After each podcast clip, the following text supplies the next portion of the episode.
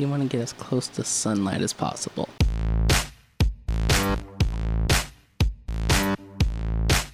I know we just said it's not always your fault, but in this case, it would be.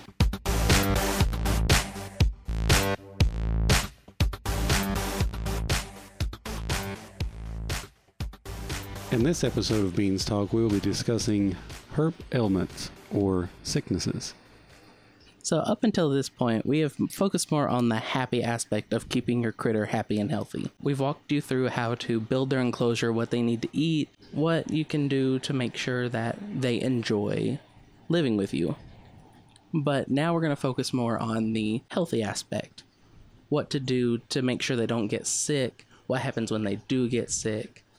And we're going to go over some of the most common ailments or sicknesses for herps. Yeah, so a quick disclaimer for uh, young audience members. It could be a little graphic, not terribly graphic, but some of these sicknesses are not pretty.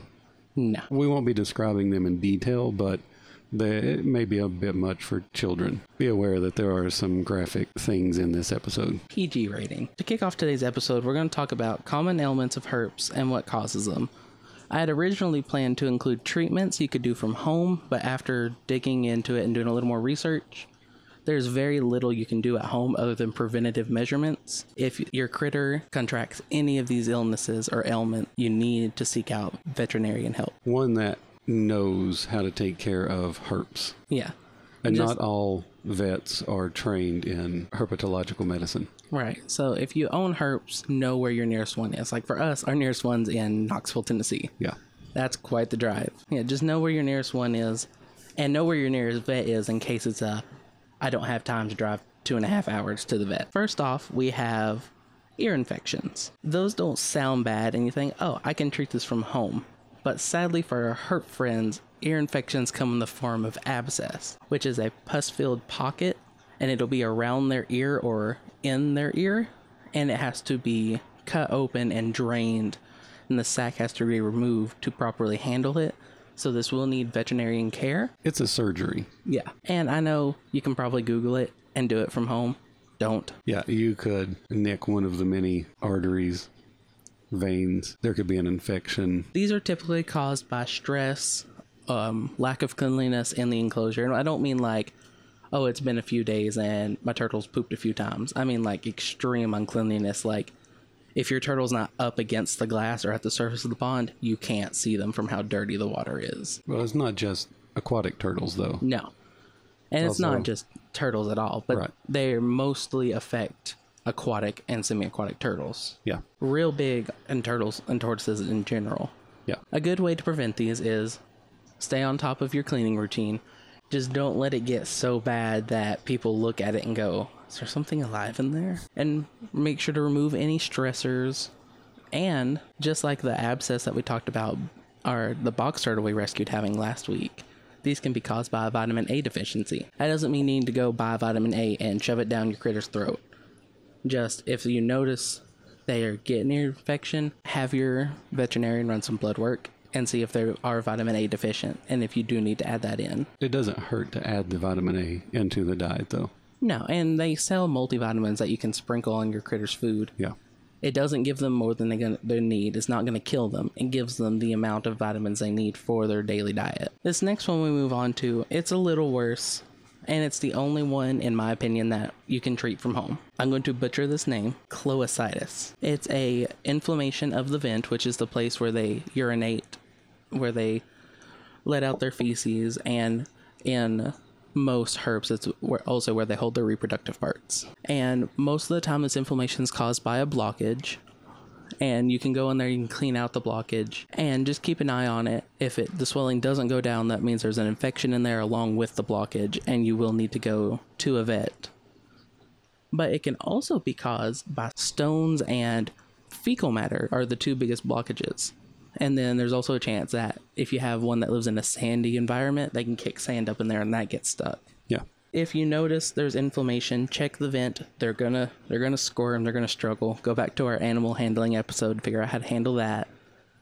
Clean out any blockages you see and just keep an eye on it throughout the next few days to see if the inflammation's going down. Again, oh, another way to prevent this is proper diet because if they have a proper diet, they're not going to get those kidney stones.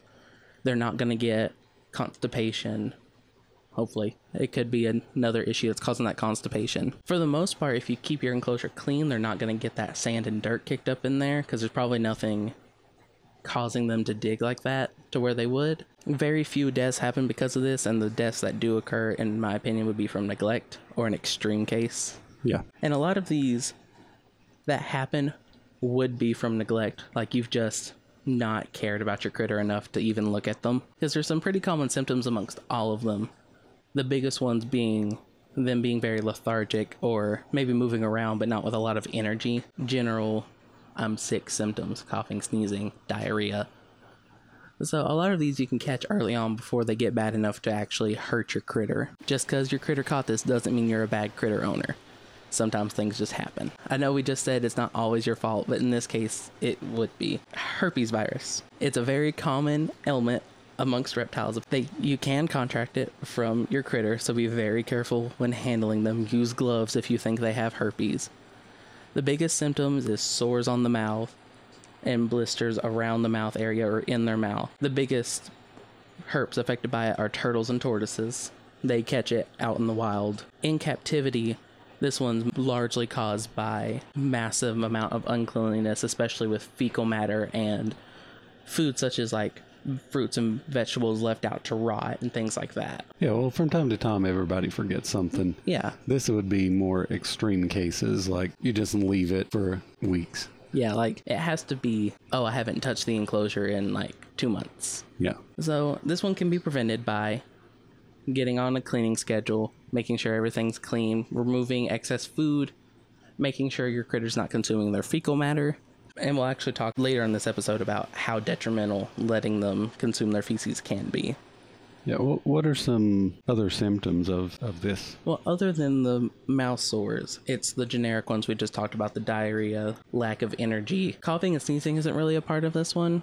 Okay. It's they get really tired, kind of like the symptoms you would see in humans. They have no energy no matter how much they rest. They're tired. They have those sores. These three, the big thing was make sure you're keeping it clean, relatively clean.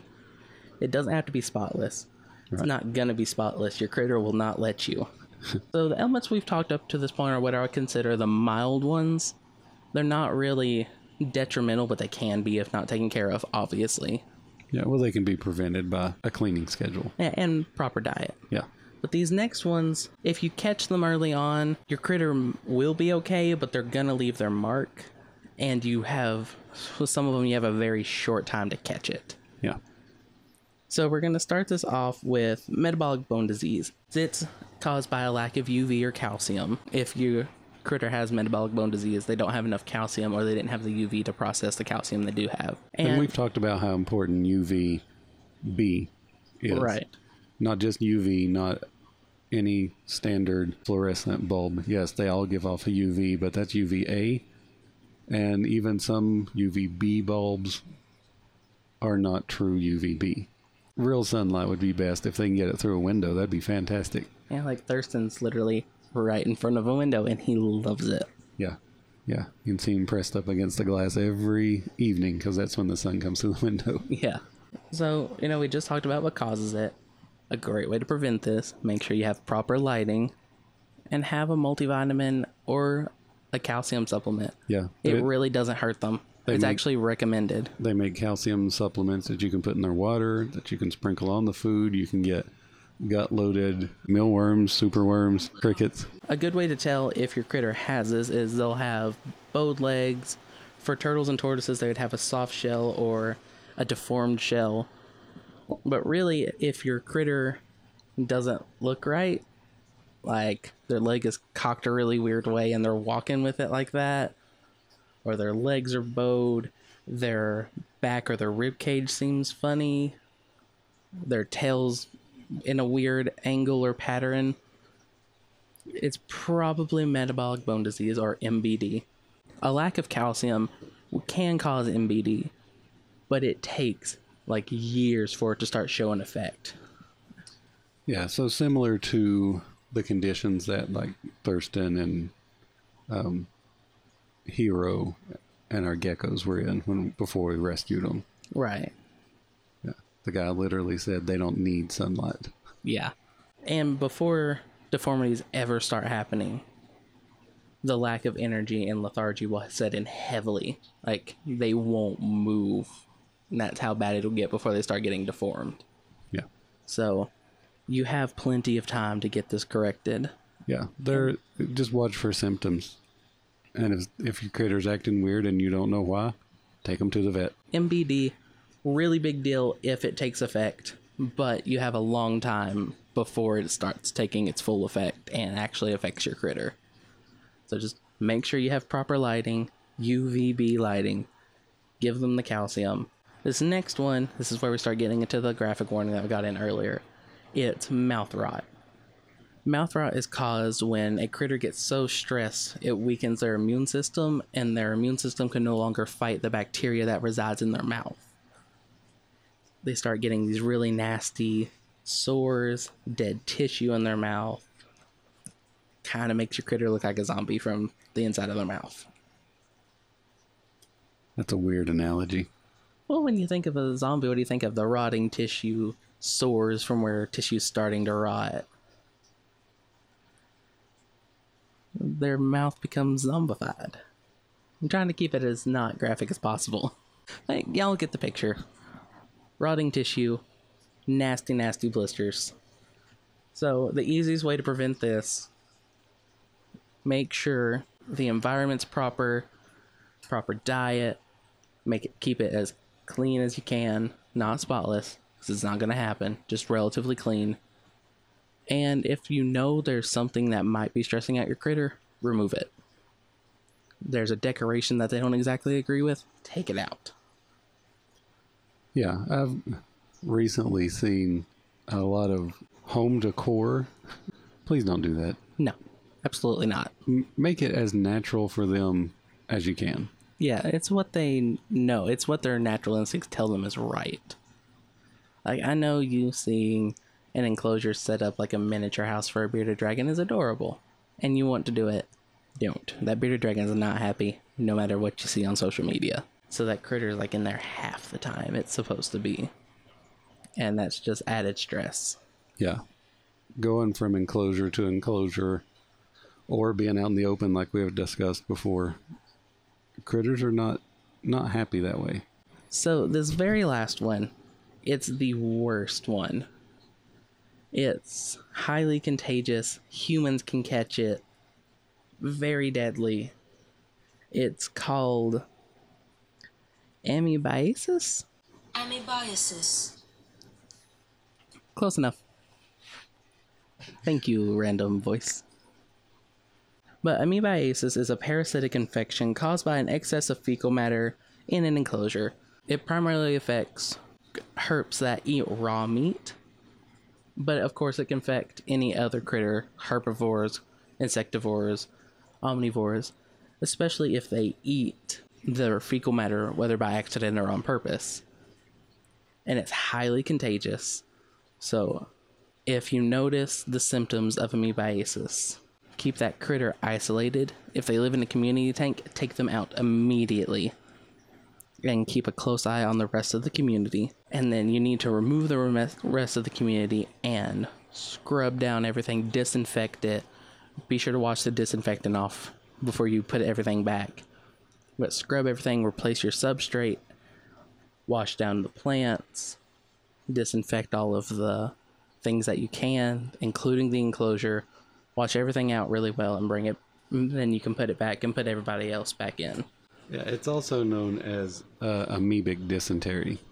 Yeah, but I figured that's more of a mouthful than trying to butcher the name. I think amoebic dysentery is much easier to say.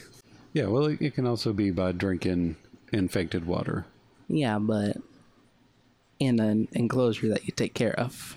Well, yeah, but if uh, if for some reason you're collecting your critter's water naturally, which could happen, uh, if another critter is using that as their restroom, or if you're going to a a creek or a stream nearby and there's a cow field just above that, Right. you could it could also cause the same thing. Yeah. Just make sure when it's feeding time, you put their food in a clean dish. I when I go to feed, I always at least take it and beat everything out of it and wipe it down. Yeah. And then, of course, I obviously do that with their water dish because the water's gonna look gross. But this one, it's very, it needs immediate medical attention. Even if you don't have proof, if you believe your critter might be contracting amoebiasis, get them to the vet the minute you realize.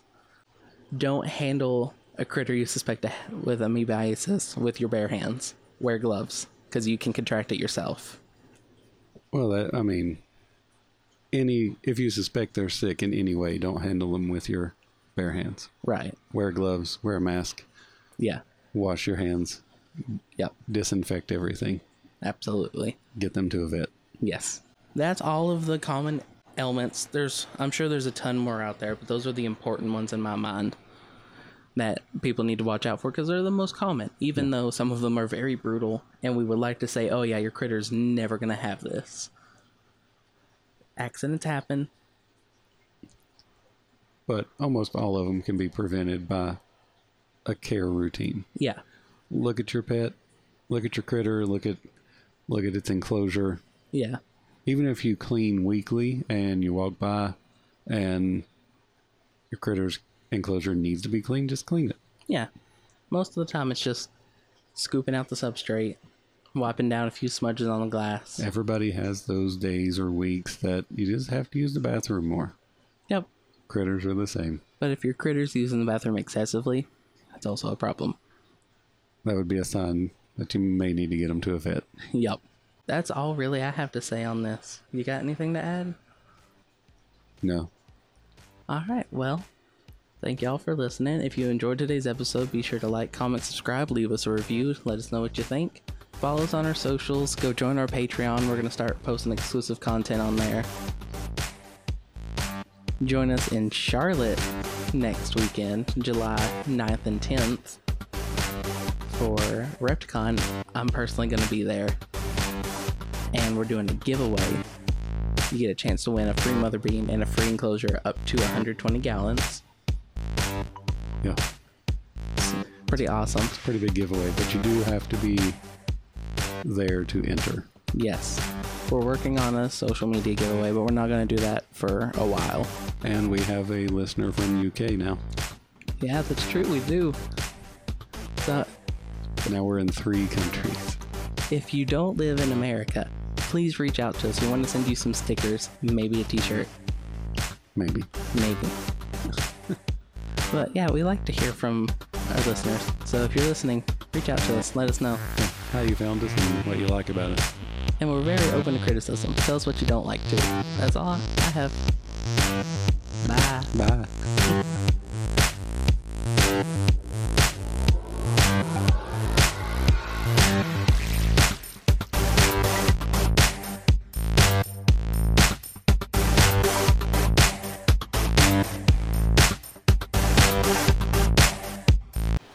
Critter is tooting, go to the vet.